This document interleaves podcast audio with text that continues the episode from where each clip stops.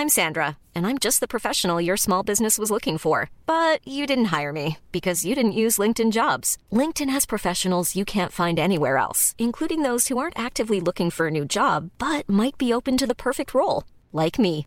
In a given month, over 70% of LinkedIn users don't visit other leading job sites. So if you're not looking on LinkedIn, you'll miss out on great candidates like Sandra. Start hiring professionals like a professional. Post your free job on linkedin.com/people today. Hello, classmates, and welcome to another episode here on Class Dismiss PH. My name is Yuan, and this is my brother. Silas. Hello, classmates. Hello, classmates. I am Franco, and with me is my sister Freya. Hello, classmates. We are dropping by to say hello to all of you and thank you for supporting Class Dismiss PH. We are very excited to talk to you all today. Today, we're going to talk about our dad for a bit. Hi, Francel. What do you love most about your dad?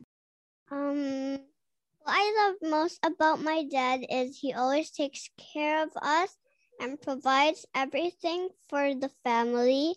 He helps me on my modules and he's very supportive. He also teaches me how to swim, which I enjoy a lot. He loves us very much. How about you, Freya? Dad always buys me food and chocolate and always hug me.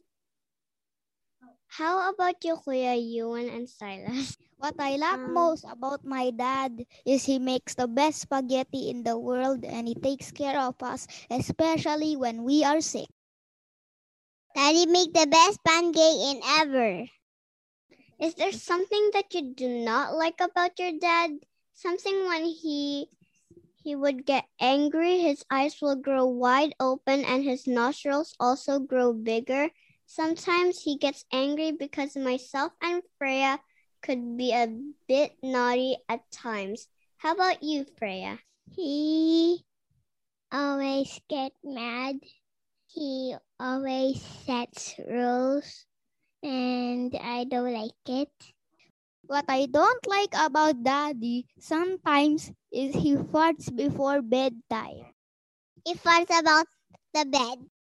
I heard that you and your dad loves to play PS4 at home. What is your favorite game?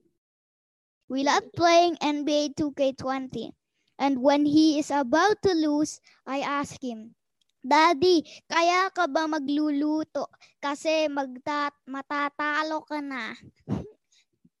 How about you? How's your tatay at home? Do you play Um, games too? Yeah, sometimes we play Roblox on our iPads with my dad and Freya, but not always. My dad has some rules about using our gadgets. We can only use our gadgets a few hours a day. How do you feel about these rules? To me, it's okay. I like the rules because it's how we behave. My sister Fred doesn't like rules, though rules though because she could not eat sweets and candies every day because dad dad's rules say we can only eat sweets on weekends and Freya likes sweets every day so she she's not very excited about it No. Today is Father's Day. Today is Father's Day. To Daddy, my message to you is thank you for everything you do for us. Thank you for cooking the food, helping us, taking care of us, playing with us, and buying the things that are important.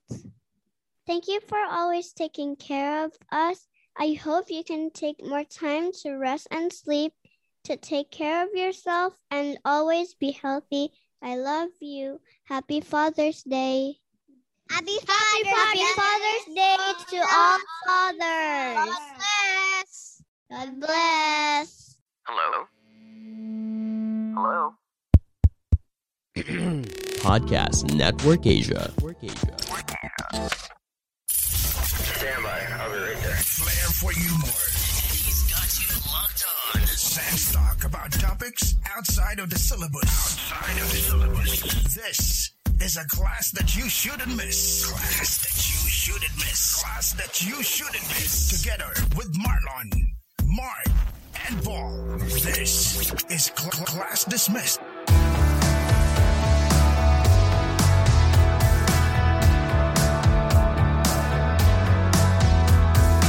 Before anything else, I would like to thank the kids who did our opening. We can't be more proud of you. Yes. Yeah. Salamat sa mga kids. saya. Yes. surprise, surprise. Actually, sila you eh, dati pa gustong magkaroon ng parang cameo dito sa podcast natin. Also, when they did the recording kanina, no, ayaw talagang magpaawat bakit daw ang short-short lang nung participation nila. Want more. Siguro next time maganda naman tayo. Full full episode with the Episode, kids. oo. Uh, or with the with the family. True, true.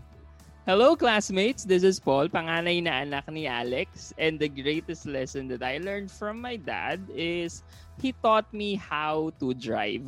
Tinuruan niya akong mag-drive. Saan ba yan, pre? Three wheels? Four wheels ka agad? Ah, nagsimula pare sa ano, hopper. Alam mo yung mga maliliit na bike? Oo. Yan, nalaglag din, oh, nalaglag din ako sa bukid nun eh. So, una, bike muna, semplang-semplang. Tapos yung hopper, ay nalaglag din ako sa bukid. And then, four wheels na. Yung sa sa owner type jeep, saka sa actual jeep. So, medyo, sa jeep. pati mm, malakasan na. Ang gandang bonding activities yan between father and Totoo. son. Ano? Totoo, totoo. And it's a skill na kailangan na Life skill natin. din. Life skill Oo. din. Right. It's Father's Day, mga pre, no? Happy Father's Day sa inyong dalawa. At Thank sa you. lahat, oo, sa lahat Thank ng you, mga you. classmates natin celebrating this occasion. However you celebrate this day, eh, sana you keep us in your weekly schedule para lagi tayong updated sa mga new episodes. Eh, follow na us on Spotify, Class Dismiss PH. This is Marlon, bunsong anak ni Jesus, ano? Pangalan talaga ni Tatay Jesus. And uh, the greatest lesson I learned from my tatay is hindi umuunlad ang buhay ng mga mandaraya daw, sabi niya sa akin. Yun yung lesson na Mm. tinuturo niya sa akin. Kasi dati tinatanong ko kay tatay ko lagi yan. Parang ang dami namin kapitbahay na naka-jumper ng kuryente, sabi ko Mm. ganun. Sabi ko, ba't di na lang tayo mag-jumper para unlimited din yung electric fan, yung TV. sabi niya, tingnan mo nga yung buhay nila, gumaganda ba? So, sabi Mm. niya, hindi naman kasi porket nandadaya ka eh, uunlad na yung buhay. Mm. Kaya yan, mabuting tao si tatay. Pinanindigan niya yung pangalan niya eh. Jesus, pre. Jesus, Papa Ay- Jesus. Oo, mahirap mahirap daw yan, kasi yung mamumura Mahirap siya. Sabi ng tatay ko, mahirap Oo. yung mapapakita mo ng masama ibang tas mamumura ka. Eh, banal yung pangalan mo. Mhm. Ah, yan. Nakakahiya rin minsan maging anak ni Jesus kasi mabuting tao yan. Oo. Pwede kung hindi Jesus yung pangalan ni tatay, ano? Kunyari, Chinggoy, mga ganun. Ayan, mga Chinggoy. ganyan. No? O kaya Ay, sarap. Ngong. O kaya, sarap murahin. Harry, mga Harry. Harry, eh. Potter. Harry Potter. Harry Pwede, Potter. pwede. Pero sa to, to the yung point ni ano Papa Jesus ha, parang ano. ma- pero marami tayong kakilalang mandaraya pero umunlad yung buhay.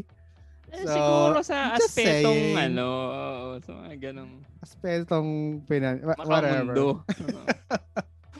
So yun, this pwede is- rin sabihin ni tatay pare, ano, parang payapa o ma- masaya. Payapa, isip, masaya. Ah, din. okay, peace of mind ganyan no. Saka hindi siya magpapanggap rin naka-wheelchair. Saka naka-neck brace. Neck brace. Actually, mal- medyo malapit na yan. Feeling ko marami, meron na tayong makitang ulit na ganyan. Last time nga, parang muntik nang mabuwal sa podium yata. yung Mm, gano'n. Tingnan natin. Uh, we'll see, we'll see. This is a very special episode, not just because we are celebrating Father's Day, but it's probably gonna be the debut of the elementary class dismiss PH.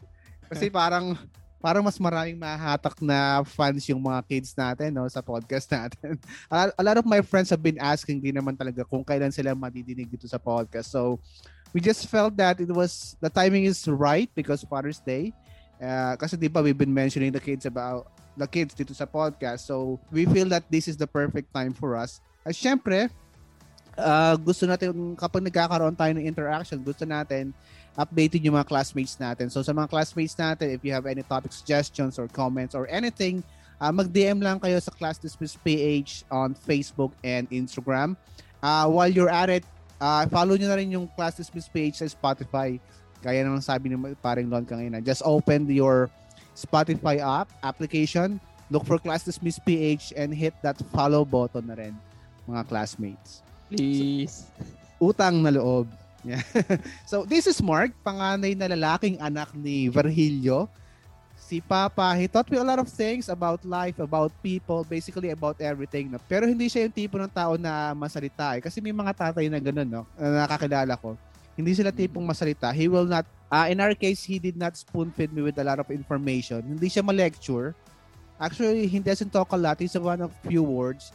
And I think isa yung isa yung mga isa sa mga pinakamahalagang natutunan ko sa kanya no. Uh, teaching by doing. Yan, uh, teaching by being a model. You don't need to you don't need to have a lot of words Mm. just to show the way. Uh, you show the way by actually showing the way, uh, by doing instead of just by talking. Kaya siguro the person I am today is because of that. If you will meet me in person, mga classmates, hindi na ako masyadong masalita din. Especially if I don't need to talk kung hindi naman hindi naman hinihingi yung opinion ko, hindi ako masyadong sasalita. so I just do my thing, get things done, not uh, not a lot of talking but there's tons of doing. So ayan, teaching by doing. Ayaw mo na Yun lang mag-talk, pare. Ayaw mo na lang mag-talk. Ayaw mo na lang mag-talk. silent type pala si ano, Uncle V. Silent Yes, si. Uncle V, silent type Eh, siya. Tatay ko rin. Shy type Pero siya. mahihain din siya. Yung, si, si tatay ko na, na nabubuhay. Pag may bisita na ako, aalis na yan, mawawala na. Oo, oo, Mm-hmm. oo, ganun din siya. Pero siguro minsan kapag medyo pag may, ah, nung dati pang pwede pang uminom, pag nakakainom siya, doon siya medyo dumadaldal. Mas Mm. mas nag-open up siya sa mga tao na ganito ganyan, pa kahit may bisita kami, humaharap din siya, o kamusta ba kayo mga bata, yung mga ganyan. So na-appreciate natin yung ganun. True. True, true. Masarap din pag-usapan yung mga natutunan natin sa mga sa mga fathers natin. No? And since this is the occasion, wag na tayo magpalagpas. Ito na yung mga yung panahon para sa trivia time, no? So so although there's no evidence of its origin, classmates, it's believed that the word dad dates back to as early as the 16th century. It is said to come from the first syllable uttered by babies, yung pa. Tapos dinagdagan ng ter para maging sa, sa Latin na pater or sa Spanish padre or sa French pere. Tapos yung baby daw, yung baby talk na yon na i, na i-elevate kaya naging uh, dad or pater or father. Salamat, Kuya Kim. Mhm. Akala ko may pa-games ka. Akala ko mayroon kang pa-games eh. Oo nga, try natin next time yung mga ganyan. Oo, Pero yung no? iba, di ba, yung baby talk pa rin nabanggit mo yung sa mga Pinoy, pwede rin dada, tawag nila sa mga Mm, papa. na Papa, dada. Mm-mm. Oo, totoo. Ah, Papi, sa- pwede. Papsi, papsi. In terms of spending naman mga classmates, no, ah napag-usapan din naman natin yung Happy Father's Day, no. The National Retail Foundation or NFS in the US projects that the Father's Day spending this year will hit 20.1 billion dollars in the US, no. 20.1 billion. Uh, this number will surpass last year's last year's figure of 17 billion. Last year daw kasi record numbers din eh. Mas masusobrahan pa, masusurpass pa raw nila yun sa US this year. According to NRF President and CEO Matthew Shea, Americans are looking forward to celebrating their fathers, husbands, and sons this Father's Day. He also added, uh, with our nation now making significant strides towards recovery and, and reopening, retailers are prepared to help customers safely find items they want and need to make this year's holiday celebration extra meaningful. Kasi nga naman, di ba, last year, Mm. Ah, especially dito sa Pilipinas din, hindi tayo masyadong nakatodo eh kasi nga because of the pandemic. And now sa US, medyo nagro-roll, nagro-roll out na yung vaccine sa kanila. They are uh, opening things slowly. Uh, economy is already opening right now. So medyo tumotodo yata sila eh. So yun yung pinaghahandaan nilang occasion ngayon sa US this coming weekend. Does it mean paring Mark na naging mas generous ang mga tao nung ah, dahil sa pandemic or mga quarantine, quarantine or mas na-appreciate lang nila yung Last year? ngayon? Kasi last I year, mean, di ba sabi nga oo. record figure, no? Last year din, Oo, parang last year. masusurpass pa daw. Feeling ko, ah, feeling ko, personally ako mas, mas, meron tayong time na mag-reflect and mas maging thankful sa mga bagay-bagay. And because of that, siguro, yung, yung way ng thankfulness natin, pinapakita natin sa, Ay, oo. in the form of gifts, Yes. Yes, pre, presents. naalala ko, oh, yung Christmas gift mo sa amin ni Jack, no? Regalo mo sa amin ng Pasko. Dumating Pasko ng pagkabuhay. Pero dumating, ano? Pero dumating. Yun Pasko mga- pa rin. Oh, Pasko pa rin. anyway. So, Kaya thankful pa rin tayo, no? Oo naman. Salamat. salamat. Okay, mga classmates, if you want to have access to other interesting contents, we would like to invite you to download Kumu and give our big thanks to the guys from Kumu. Kumu is a, Fil- is a Pinoy live streaming app where you can connect with Filipino streamers and celebrities. This week, they are featuring Kyron, ang shy biker boy ng Butuan. If you'd like to stream or give him a follow, we will post his Kumu page in our show description. There may come a day when you will hold your breath. When your boyfriend suddenly blurts out that your friend Jen Looks hot. I mean, she's sweating like a lot. There may come a day when you will just have to take it all in. When you catch him staring at her breasts and says, Her breathing's off. Y- You see it? There may come a day when you will just have to let it slide. When you mistakenly get a message from him saying, Hey, that video was so sexy. But you didn't post the video. Guess who did? There may come a day when you will just have to suck it all in. When he tells you he was driving for his mom and you see him with, What the? that's right, Jen. You stinking liar! How could you? There may come a day when you will realize that your boyfriend is full of shit. But there will never be a day when you have to smell actual shit. Messy Bessie, be poo light spray. Ah. Cause we know you're dealing with too much shit already.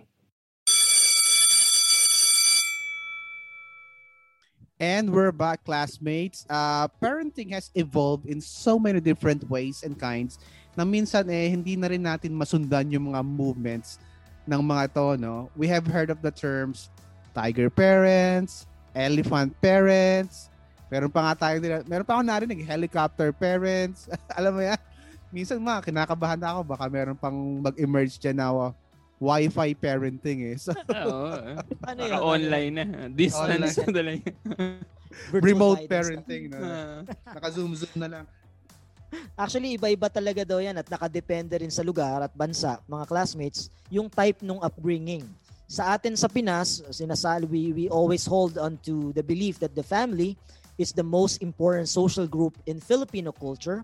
It is also the center of our universe. No? Usapang Mhm. pamilya yan sa Pinoy. Alam natin how close knit or our our familiar bonds are. Individual behaviors and achievements reflect on the family as a whole and bring about familiar pride or shame. Mhm, totoo, totoo. Sa research niya ni Enriquez ng 2014, sa Filipino family daw, it is imperative that one behaves with respect to the self and to the family sense of hiya. Yung hiya dito, it refers to deeply held value that refers to honor, dignity, and propriety. So consequently, yung mga Pinoy children are likewise expected to obey parental authority and sacrifice individual interests to prioritize familial obligation. So pamilya muna madalas bago sarili. So these interdependent values made youth or the youth place a high value on familism. Kaya yung yung parental authority, yung influence nila no sa decision making parang panghabang buhay ni. eh. As a result din, dahil naman sumusunod tayo sa parents, we have lower disagreement with them and greater Hmm. adherence to family obligations. Hindi katulad sa mga medyo liberal na, na upbringing, mas madalas talaga yung disagreement or hindi na nga nagiging close, di ba? Gotcha. Pero dahil na rin siguro deep-seated values yung na meron tayo as a people, it it suggests that our parental uh, child-rearing attitudes tend to be more authoritarian no than progressive. Yung authoritarian at- attitudes, it emphasizes the parental authority and child obedience and conformity. Ah, kumbaga, may expectations na since ikaw yung anak, all you need to do is sumunod na lang sa parents. In the same manner, dahil ikaw yung magulang, ikaw yung masusunod. Yun daw yung authoritarian attitudes. In, in contrast naman, dun sa progressive attitudes, uh, it involves beliefs that children are agentic and self-directing and should be able to express and assert themselves. Ang yung yung research nga nung, nung 1970s, nung 70s, and e- even two decades later, ang ideal definition daw ng good and competent child is the one that shows obedience towards parents, those who help in household chores, those who take care of their siblings, and those who provide for the needs of the family. Yun daw yung Mm. ideal o mabuting anak. Yun daw yung stigma ng Oo. mabuting anak at ah, nung 70s. 70s. So, And Oo. even two decades later, And no, even kahit now, nung- oo. kahit naman tayo, di ba? Parang nung bata pa tayo, ano bang nangyayari sa atin mga pre pag matigas ang ulo natin dati? Ay nako, either mahataw lang tayo niyan or masasabon tayo ano yung mga physical punishment like yung spanking or pamamalo and verbal reprimand or bo yung ah, mapapagalitan ka. Ah, si tatay ko, strict ah, ano yan, disciplinarian. Mhm. Kaya siguro medyo malayo malayo rin yung loob ko sa kanya nung bata ako. Talagang ang problema kasi kay tatay ko, tulad siguro din ng ibang tatay, hindi siya madalas magalit. Madalang siyang magalit Mm. kaya hindi niya kayang kontrolin pag nagalit siya. Mhm. Pero ang maganda naman, ah, nung nag-high school na ako, yun, nabawasan na, hindi na ako pinapalo. Siyempre, no? Tapos hindi na rin masyadong pinagsasabihan na pinapagalitan ng matindi. Tapos ah, naayos naman namin na yung relasyon namin ni tatay ko bago siya nawala. We see. Kami close ng daddy eh. So, sa bagay, kami rin sa, sa, sa yung nuclear family namin, close talaga. Parang we could talk about anything and we're open uh, about anything. Pero si daddy nga, kahit close kami, pagka talagang parang sumobra na kami ng kapatid ko nun, pag tinadapa ka, alam mo na yung belt na kulay itim papalo sa'yo. And, and to me, it's not just the actual pain, yung physical pain ng napalo ng sinturon, no? Yung ano, yung alam mo yung cathartic moment, yung parang kiniklense ka sa pagdapa mo pa lang. Yes. Parang alam mo na na may kasalanan ka eh. Tsaka yung Tapos, galit sa yung tatay oo. mo, di ba? Parang hindi, Oo. may masama yung loob ng magulang mo sa iyo. Tsaka yung mga Oo. tatay kasi, di ba, parang our parents believe that it is their responsibility to to bend the young in the in the right Mm. direction. Parang bata pa na-appre- lang disiplinahin na. Oh. Oo, kaya na-appreciate ko rin dati yung parang pagkapalo sa'yo. Parang tapos na. I-explain na sa'yo oh, anong ganito yung nangyari. Alam mo yung mahirap pag pinapagalitan tapos papaluin. Yung anticipation na ano eh, papaluin ka. Yung damo, alam mo yung hinihintay, hindi mo naman hinihintay, pero yung the fact na, alam mo yun, naku, papaluin ako, masakit to. Habang hindi ka pinapalo eh, di ba? Para, oh no, oh no. Tapos pag pinalo ka yung parang Makati sa Makati na masakit. Hindi mo alam kung makate, masakit, o namamanhid na ba yung puwit mo. Hindi mo alam kung iiyak ka, ta- iiyak ka, maiihi ka. Oo. Sa, sa Facebook nga, di ba, mga pre, meron pa yan yung mga picture. Yung parang iba-ibang pamalo. Yung ting-ting, yung hanger, yung chinelas. Parang may, may ano pa, eh, may, Oo. may exhibit pa. There's levels, there's levels to this. Ako, min- minsan lang ako napalo ni papa ko. Oo. Siguro kasi mabait talaga akong bata nung bata ako. O mabait lang si papa mo. O mabait lang si papa mo. dahil- Either that or or okay, pwede rin naman 'yon.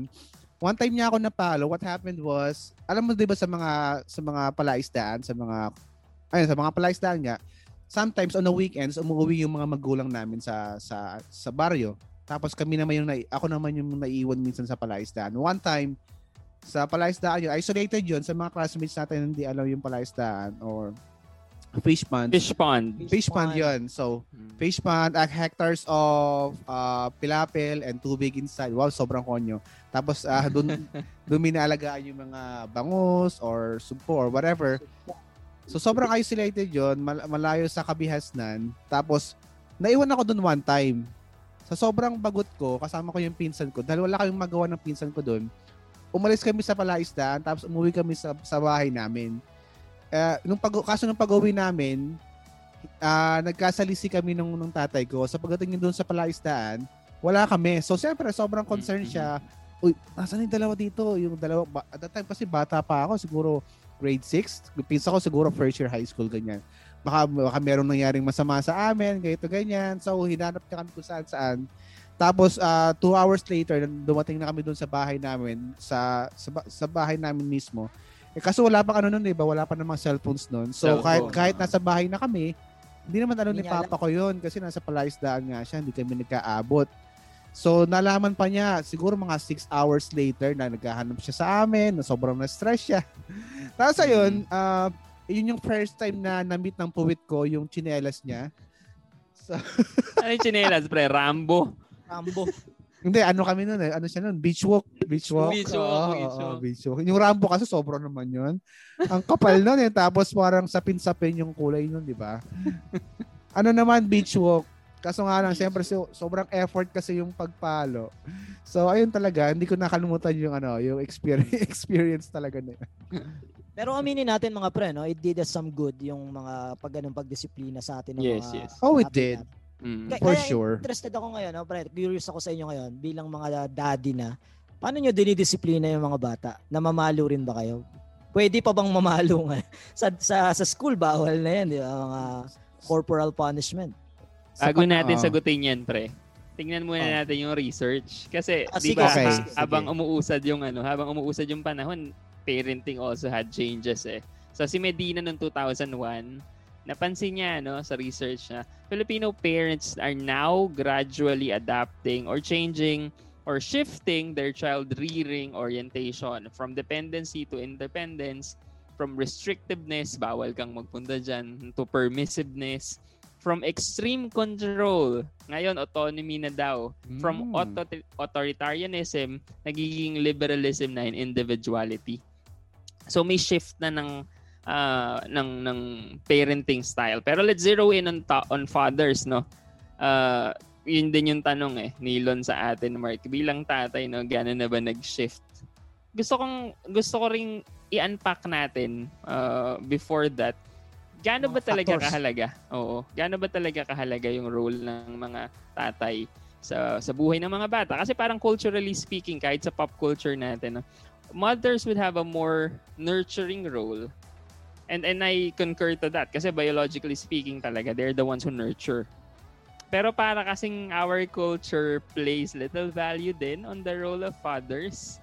Merong meron akong Hmm. nakikita na rin na artwork dito sa social media yung si nanay yung laging kasama ni anak tapos parang mas na-appreciate ni anak tapos si tata yung nasa lik- nagbubuhat ng bahay tapos nakalubog sa bahay parang ganun yung naro-romanticize romanticize na rin pero yun nga let's let's talk about that for for the meantime how important do we think are the roles of the fathers in the life Traditionally, pre, di ba? Eh, kinukumpara yung mga tatay sa haligi ng tahanan.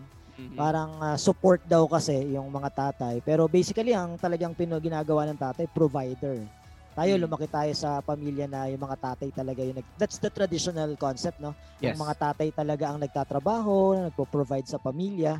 Tapos yung nanay ang kasama ng bata sa bahay. Kaya sabi nga ni paring Paul, talagang nurture, ah, nagno-nurture yung, pe- yung, ma- yung nanay. Pero yung tatay yun, ah, siya yung provider, kaya parang yung decision niya, traditionally, no, yung Mm. sa patriarchal setup, siya yung may say sa bahay. Yung ah, tanda ko nun si tatay ko, ang ayon-ayon niya yung dadatnan niya yung bahay na walang pagkain. Kasi ang Mm. katwiran niya, nagtatrabaho siya eh, 'di ba? Parang nagpo-provide siya eh. Tapos um, da- sana pagdating niya ay ah, ready na rin naman yung pagkain. Mhm. Pero that was before, no? Ngayon kasi 2021 na parang hindi hindi na to yung setup na. Although marami pa rin sa Pilipino ganyan, no? Ah, tatay nagpo-provide, nanay nag-aalaga sa bahay, etc. Pero marami na sobrang nabago na ngayon 2021 eh. Hindi na ay normal na rin sa sa mga pamilyang Pinoy na pareho nagpo-provide yung mga magulang, nanay, tatay or kung kung nanay tatay man yung kasama nila sa bahay nor- nor- normal na rin sa pamilyang Pilipino na parehong nag-aalaga ng mga anak yung nanay and tatay no so Mhm. hindi na yung hindi na uso ngayon yung o pagdating ko ng ano pagdating ko ng ng bahay, Bahay. dapat nakaluto na lahat. Pahinga. Kung gusto mong magluto, magluto ka din. Alam mo 'yan. Gusto mo kumain? Gusto mo kumain? Oh, kung gusto mong kumain, kung gusto mong kumain, magluto ka din. Kung gusto mong mamahinga ng maaga, di tumulong ka sa paglilinis ng pinggan. Kung gusto mong ah, tumulong ka sa paglilinis ng bahay. Hindi hindi na wala nang tataka eksklusibo sa mga nanay yung household chores, no? Ano, Oo. it's shared responsibility na rin yun. Katulad na lang halimbawa sa mga modules modules, di ba? Hindi naman nanay, hindi naman pwedeng nanay na lang lahat yung gagawa. Pagtutulungan na rin yan. So, sobrang nabago na nabago na yung ano, yung kultura ngayon when it comes to ma- managing these chores, these things doon sa household, no? So, pero na- na- nabanggit ni parin, parin Paul kanina yung sa pop culture natin, parang mas madalas na bibigyan ng attention yung ano, yung mga nanay. Sa akin naman kasi, uh, I think they deserve they Yes, deserve yes. the recognition. Right, Make no right. mistake about it. No? Baka ma-misinterpret Mm. tayo eh. Nag-iisip nga lang ako ng mga pelikula na nakasentro sa mga tatay or, ka, o kahit mga kanta o kahit mga kahit nga government policies. Mm. Medyo sometimes lang parang minsan ah, ano eh nararamdaman ko na si nag, nag-overcompensate minsan. Konti. Halimbawa doon sa mga maternity leaves, di ba? Maternity, siyempre mas Mas nahirapan mahaba yung mga, kaysa sa mas paternity mahaba leave. sa mga kaysa sa paternity Paternity leave kasi understandable kasi hindi naman tayo yung hindi naman yung mga tatay yung nagluwal ng mga Nagdala, mga ba, di ba? nagluwal. Siyempre mas mahirap yung mas mas mahirap yung kalagayan nila eh. Pero what what we're saying is uh the mothers in the world, they deserve all the recognition, they deserve all the accolades.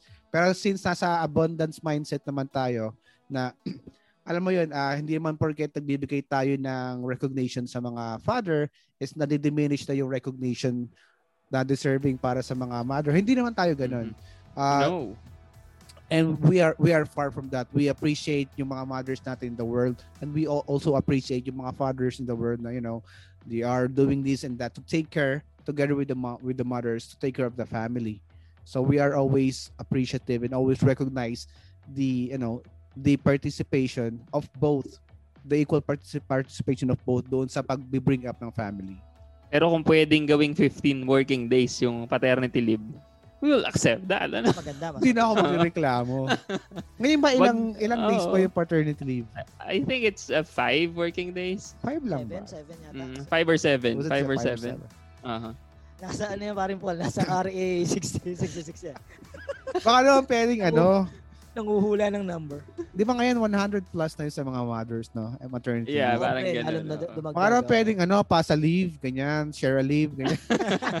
Para pass a load lang. No? Hindi, bakit ba babawasan pa natin yung sa maternity? Kung pwede nga, dagdagan pa rin yung sa maternity leave. eh. Pero dagdagan na lang din yung sa paternity. Oo, kasi we're, we're not going to take anything away from the mother. Ganun Yes. ka-importante yung role nila. eh. Oo. Oo naman. Pero kanina, paring Paul, may mga binanggit kang mga pagbabago ngayon sa paradigm sa kulturang Pinoy. Ano?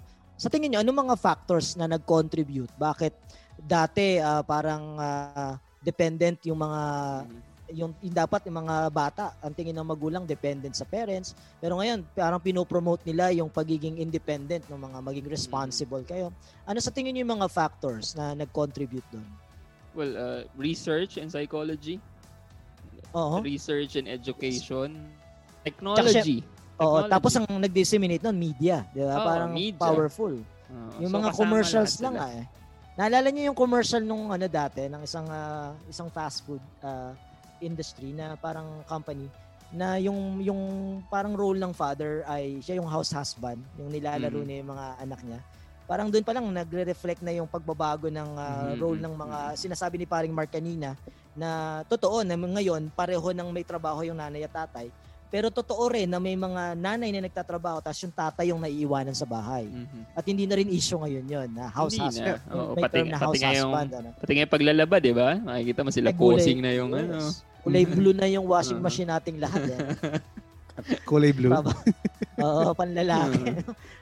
So, so okay, oh, okay. Gotcha. ito mga ito itong mga messages na dinadala ng media as a vehicle as the carrier of messages galing to lahat sa syempre sa sa studies pinag-aralan talaga at at nag, kaya nagkaroon ng movement at pinapabilis ng media And while we are at the topic, why not talk about some of the points the author, psychologist, and speaker Jordan Peterson, ano, favorite natin ni paring Paul to, mentioned in one of his YouTube talks about the role of fathers.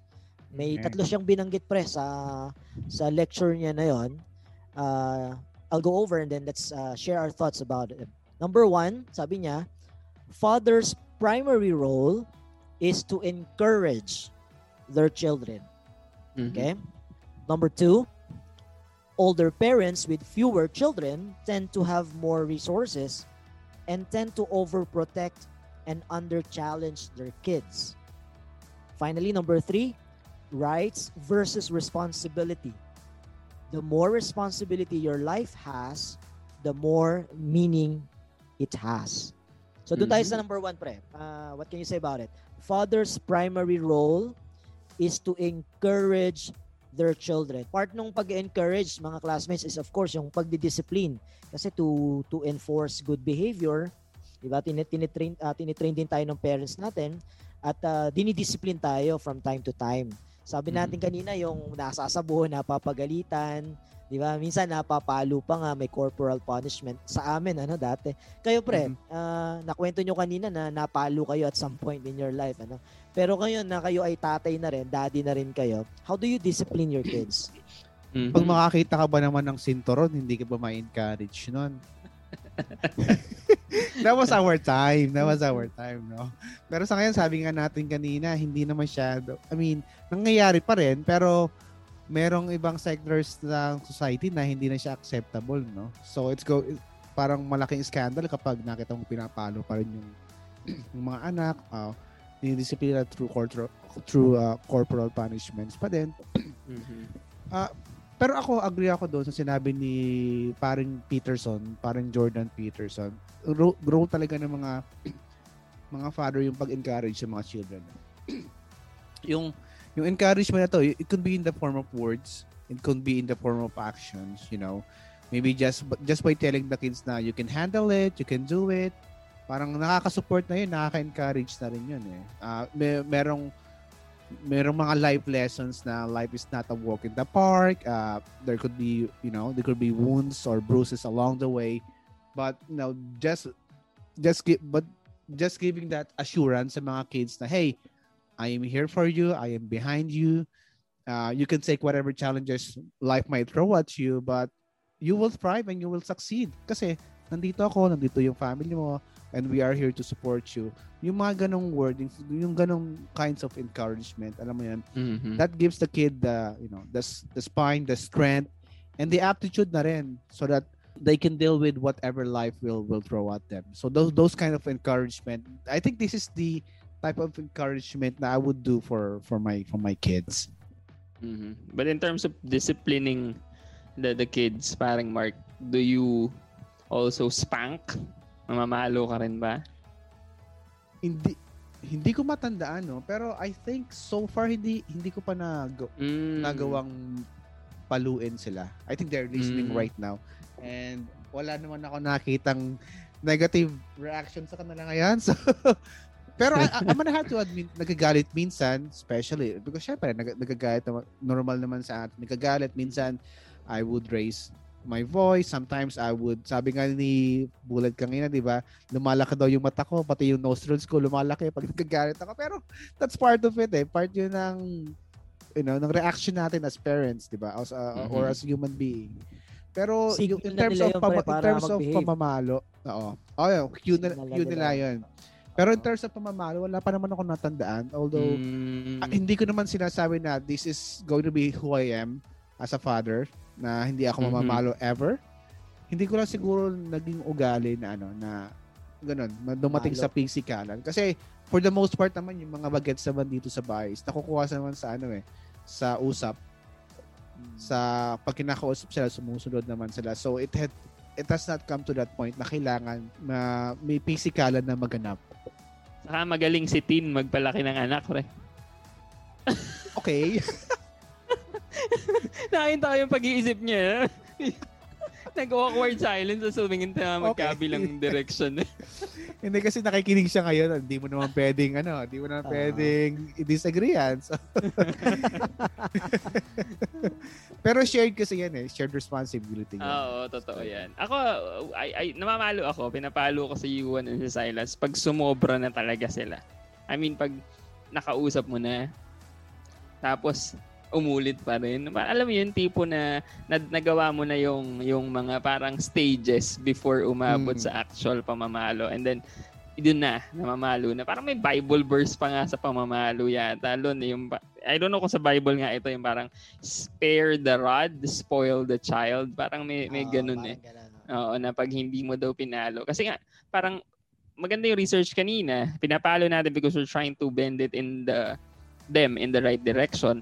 Pwedeng sabihin ng mga helicopter parent na hindi tama yung ganong parenting ano because that is their research. Pero syempre, hindi naman sila yung magulang ng mga kids na yon. And I think uh, uh, we are doing it because it's we, we see good in it. Mm-hmm. Sabi nga doon sa isang quotation na basa ko nung high school eh, "Tho- uh, those that hurt instruct. So pag nasaktan ka, natuturuan ka. At hindi natatapos dapat sa pamamalo. After spanking, after nung pamamalo, you have to explain what went wrong. Yeah. You have agree. to you have to you have to have them commit that that behavior isn't going to occur again. At saka after nung disciplining section or part, I I think you have to nurture a, a loving environment and reassure the kids na na you are there. That happened because it will benefit them. Uh, it will you would like to reinforce a behavior na na mas tama. Okay? And, and you would like to have that wrong behavior parang stop. Magkaroon ng ano rin ng negative reinforcement. Now, in terms of sa sinabi ni Peterson na encourage, ma- maganda yung salitang encourage. No? You're not directing them. You're not dominating their lives on, on the decision making. You're simply encouraging your children. Tapos, natandaan ko may act- sa actions din to eh. Yung ang mga tatay daw kasi mas ano, mas yung alam mo yung laro, mas ah, ano tawag kasi doon yung ano yung tawag na matatanda niya parang larong aso yung nagre-wrestling ganun.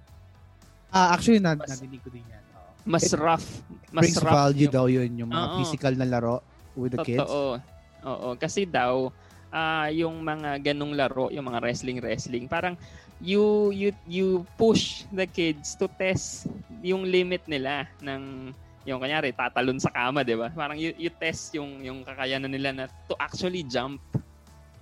Okay? And in you as an adult, ikaw yung magko-control nun kung ma- i-assess mo kung baka masasaktan na talaga sila. Pero you you tend to help them uh, take risk din na kailangan nila on their later part of their lives. Na na Gotcha. nakita ko to kay ano eh, kay Simon Sinek, yung isang author din, yung writer ng Start with the Why. Ayun. Oo, ang sinabi naman niya nun, parang itong mga lumaking bata sa helicopter parenting, yung sobrang pampered, paglaki daw nila, wala na silang skill to actually try and test and be rejected and then try again. Kasi soft kasi sila. Parang Oo, soft na sila, no? Emotionally. Di ba? Sa Oo. sobrang pampered daw nitong generation na to, Oo. ng mga later millennials na to, sa sobrang lambot na ng parenting, sobrang na-spoil na. Sabi ni Sinek to, no? Hindi na nila naramdaman yung ma-reject. Mhm. Tapos, i-try again. Pag na-reject ka, pag nasaktan ka, try again. Parang pag na-reject sila, oh, mami, parang ano na, parang ganun na. na so, naging Pero soft. reje- rejection is a reality in the Yes, outside yes. world. Oo. ano? Ang ganda nga ng example niya, pre, sa dating. Oo. Dati, tayo, di ba, pag lalapit ka dun sa girl, para kausapin mo, ang laki ng chance na ma-reject ka. Pero once you got rejected, ulit ka lang Busted, ulit. Oh, busted eh. Di ba? Ang hirap kaya na, Lon, na pumunta dun sa babae para tanungin mo, uy, kamusta? Pwede bang manligaw? Yung mga ganong linyahan, di ba? Gusto mo na yung mga madadali ngayon. Eh ngayon, eh, ano, di ba? Swipe right ka na lang, swipe left, or Yes. kung ano mang swipe yan. So, ayun. May mga, oo. Kaya maganda yung may discipline nga rin. Ako hindi ko pinapakain si Happy pag di sumusunod eh.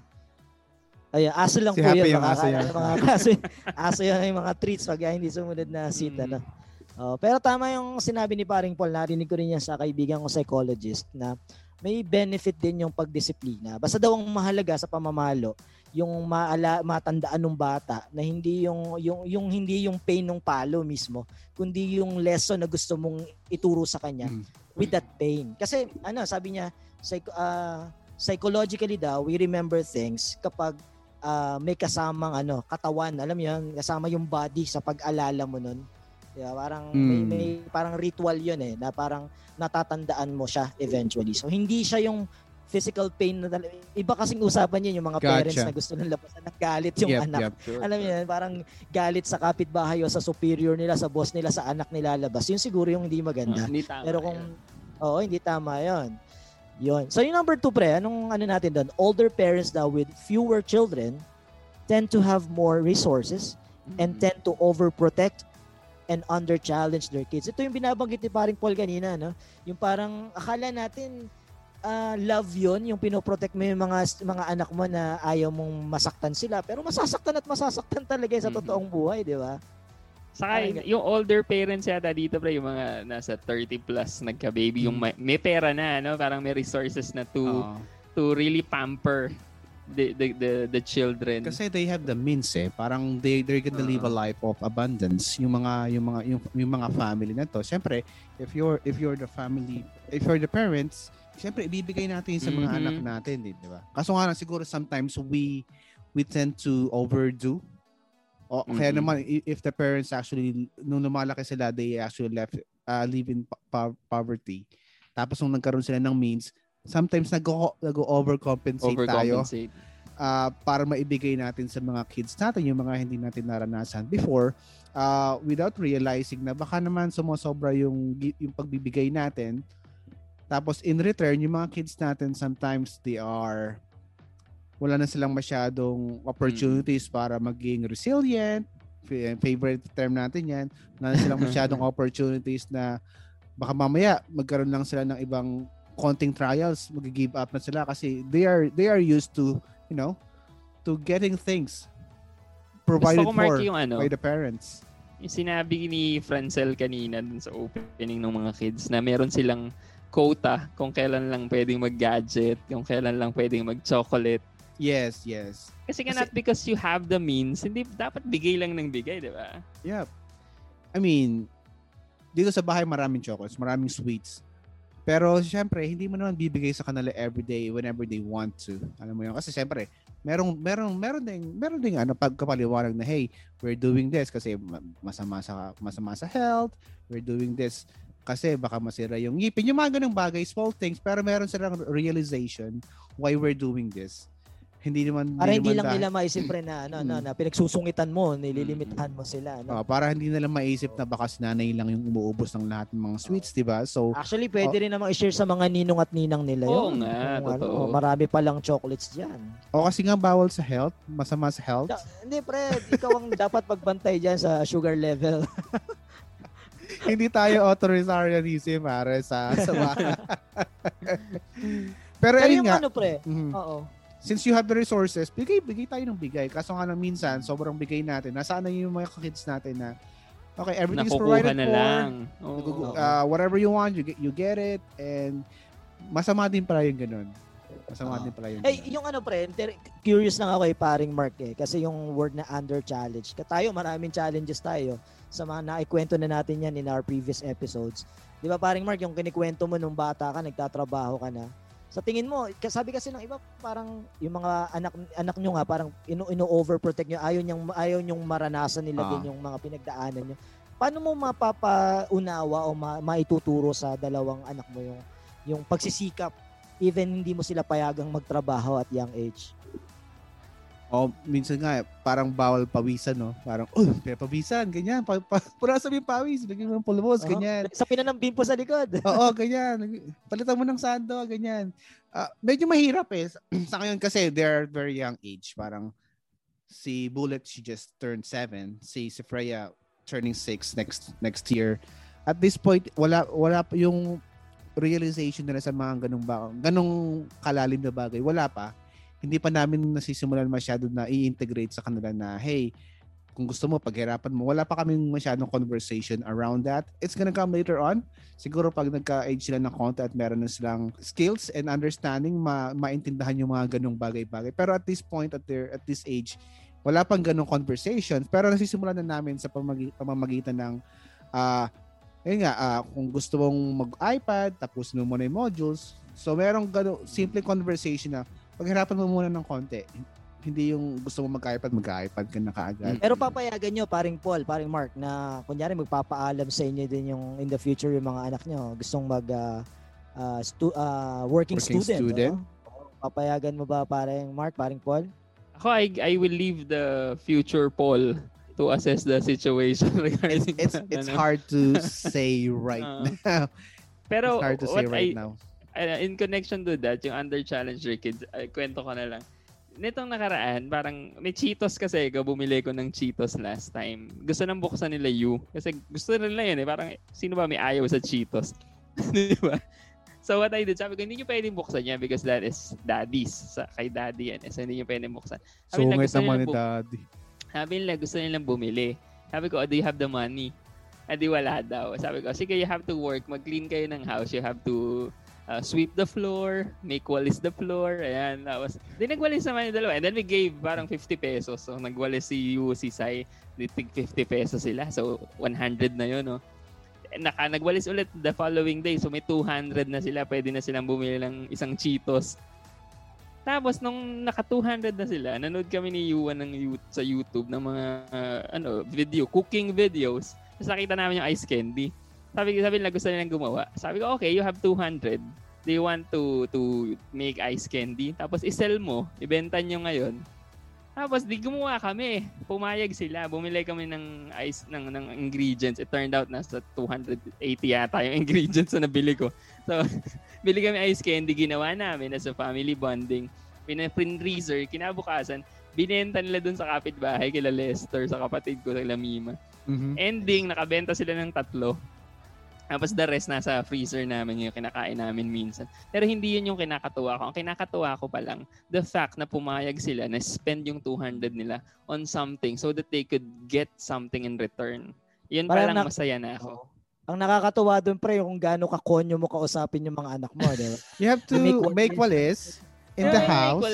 Oo, in the house. Diyan yung ice candy. You like, you know ice candy? Nakakatawa nga, bro. Hindi sila marunong kumain ng ice candy. Parang first time kasi namin kumain ng ice candy. Hindi katulad natin dati, di ba? Ice candy is life. Oo, dati kasi di ba sobrang tigas ng ice candy. Ah, Pinapagpag mo pa sa pader. Oo, inaano sa pa ng kamay mo. Titigdikin mo gano'n sa pader. Titigdikin oh. mo na tapos ng kamay mo. paborito ko kamao pre. Paborito ko, yung may munggo sa ilalim. Munggo. Tigas nun. May Munggo with, pa. meron pa nga buko yata eh. Mga, Buko. oo, Ah, buko, buko. Na medyo niyog na pre. Maganda na na natututo sila sa pera pare na baka maging negosyo nyo pa yung ice candy ha. Yan pa yumaman. Pangatlo, number three sa list ni uh, Jordan Peterson, yung rights versus responsibility. Yung the more responsibility your life has daw, sabi niya, the more meaning it has. Anong mga responsibility yung binibigay niyo sa mga anak? Meron na ba sila mga assignment ngayon, pre? Mm-hmm. Eh, Paring Mark, sino, sino naglalaba, sino namamalan? Actually, on Mondays, medyo simple tasks like oh, pag-water ng mga plants, make walis. Make, Make walis. in the- Oo. Halimbawa, halimbawa, pag-set ng table, pagkakain na, yung mga ganun lang naman. Siyempre, ah, pagkatapos kumain, sino magpupunas ng table, sino yung magpo-fold. ng- Kasi ma- ma- maliit lang yung bahay namin, pino-fold lang yung table sa amin pagkakain na. Eh. So, sino magpo-fold ng table, sino mag-aayos ng mga chairs. Mga so- sobrang simple task na kaya, depende rin sa, syempre, depende rin sa level ng skills Mm-mm. nila sa ngayon eh. So, simple task na ginagawa. True. Na, nasimulan na namin i-introduce yun sa kanila. Merong alam nila na kapag hindi nila ginawa yun, then not necessarily a punishment, pero merong repercussions kung hindi nila gagawain yun. True. Sa amin din ganun eh. Yung maglalagay ng placemat, Hmm. pagkuha ng tubig, pagkakain eh. Mga simple task. Basta ano lang, i-reinforce mo lang yung habit na yun that you have a responsibility in this household so you have to do it. Kasi uh, i-task mo yun eh. So, yun. Kasi yun yung problema, no? Yung parang ang privilege na ng mga kabataan ngayon. Na, na, na ano nyo to? Napansin mo, Lon, sa mga estudyante mo? Oo, mga... Ang demanding, no? mo sila, oh, pag tinanong mo sila, may mga bagong gadgets. Eh ako, teacher na ako na nakabili ko ng gadget, di ba? Parang, hindi naman siguro, no, sa ano, pero tinuro din kasi sa atin dati kung yung halaga ng pera. Mhm. Tanda ko yan, yung hingi ako ng hingi ng pera sa nanay ko. Nakita ng tatay ko, sinama ako sa trabaho sa dagat. Parang may nakita yung magdamag niyang gagawin yun para kumita ka ng pera. Kasi ikaw, ang, ang Mm. bilis mo lang mangingi ng pera. Parang yan, parang siguro ngayon, parang ah, hin- ano ba, hindi ba nakikita, hindi ba nila alam yung hirap ng pagkita ng pera at pag, ah, pagtatrabaho na parang they are demanding too much from their parents. Mhm. So pag hindi na ibigay, tatampo, nagagalit, parang gano'n. I think the And word not for just- that is ano, no? Entitlement. Self-entitlement. Yeah, yeah, exactly. Yun yung sasabihin ko rin eh. Pati sa mga estudyante natin, Lon, sila na yung late nag-submit ng mga requirements. The moment na isubmit nila, 20 days after the deadline, biglang, Sir, may grade na po ba ako? Sir, ganito. okay ka lang.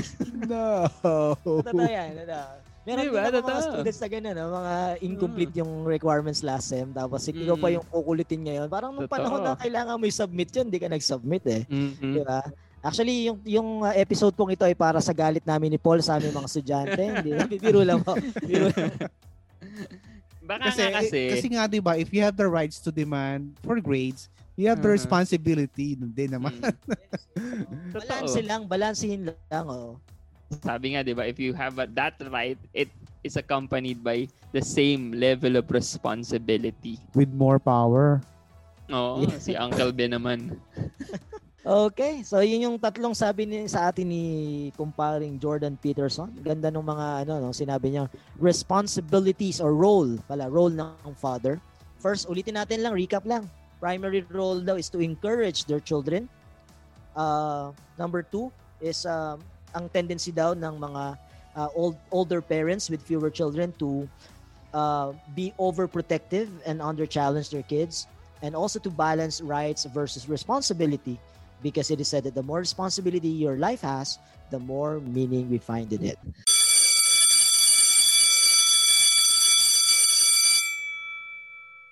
And we're back, classmates, at pwede na siguro nating i-synthesize mga pre ang ating mga napag-usapan sa episode na ito where we talk about fathers. Ah, marami tayong nakuwang insights sa ating mga kasama dito, mga host na mga daddy na rin, si paring Mark at si paring Paul. Now, ito yung tanong ko sa inyo to, to, to synthesize our discussion. What do you want to leave as a lesson to your kids?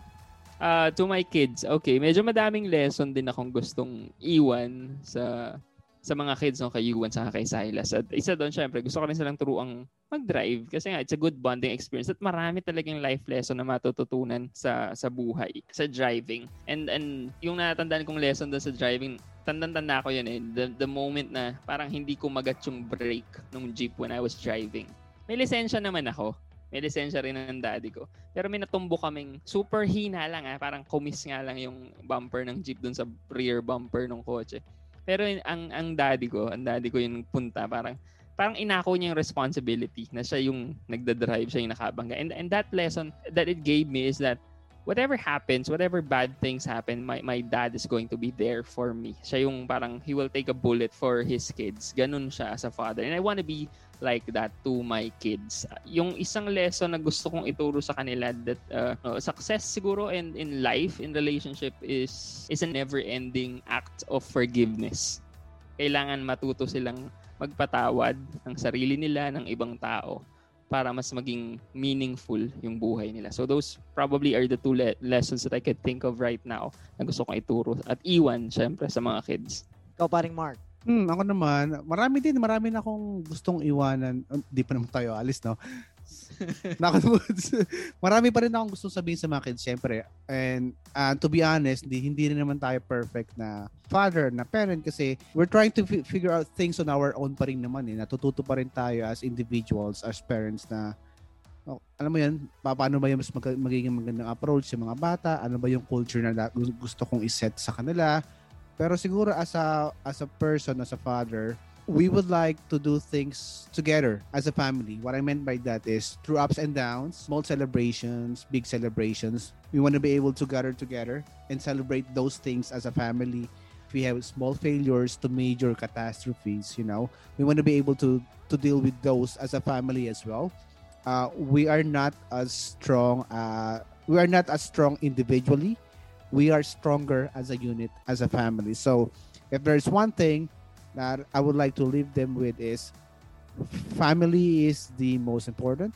And if you want to experience all things, you want to do it with your family every time. Ayon. At naiyak Okay, ko now now I ask Marlon, no, what do you want to teach your future child or children? Mahirap sundan yung mga sagot nyo, pre. Mga pang-slogan yung dating. ano? Siguro sa akin, ano, yung pinag-uusapan natin kanina pa about mga, sabi nyo nga, yung pagiging entitled. Gusto kong maipaunawa sa magiging anak ko na parang true success demands sacrifice. Walang nakukuha ng madali. Ano, walang nakukuha ng mabilis.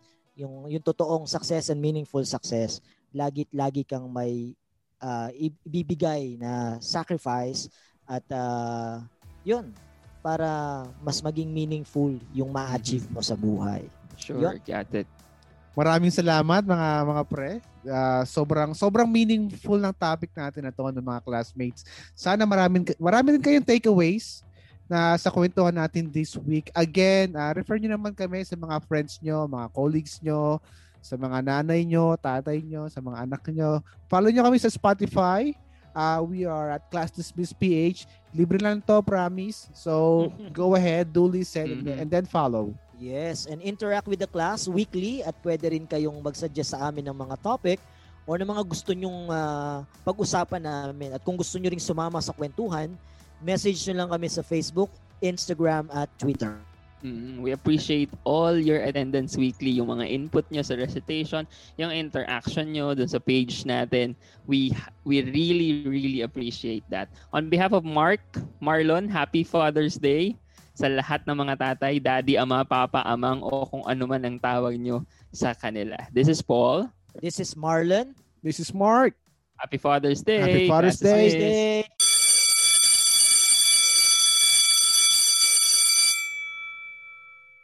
The views and opinions expressed by the podcast creators, hosts, and guests do not necessarily reflect the official policy and position of Podcast Network Asia. Any content provided by the people on the podcast are of their own opinion and are not intended to malign any religion, ethnic group, club, organization, company, individual, or anyone or anything. Planning for your next trip? Elevate your travel style with Quince. Quince has all the jet setting essentials you'll want for your next getaway, like European linen, premium luggage options, buttery soft Italian leather bags, and so much more. And is all priced at 50 to 80% less than similar brands. Plus, Quince only works with factories that use safe and ethical manufacturing practices. Pack your bags with high-quality essentials you'll be wearing for vacations to come with Quince. Go to quince.com/pack for free shipping and 365-day returns.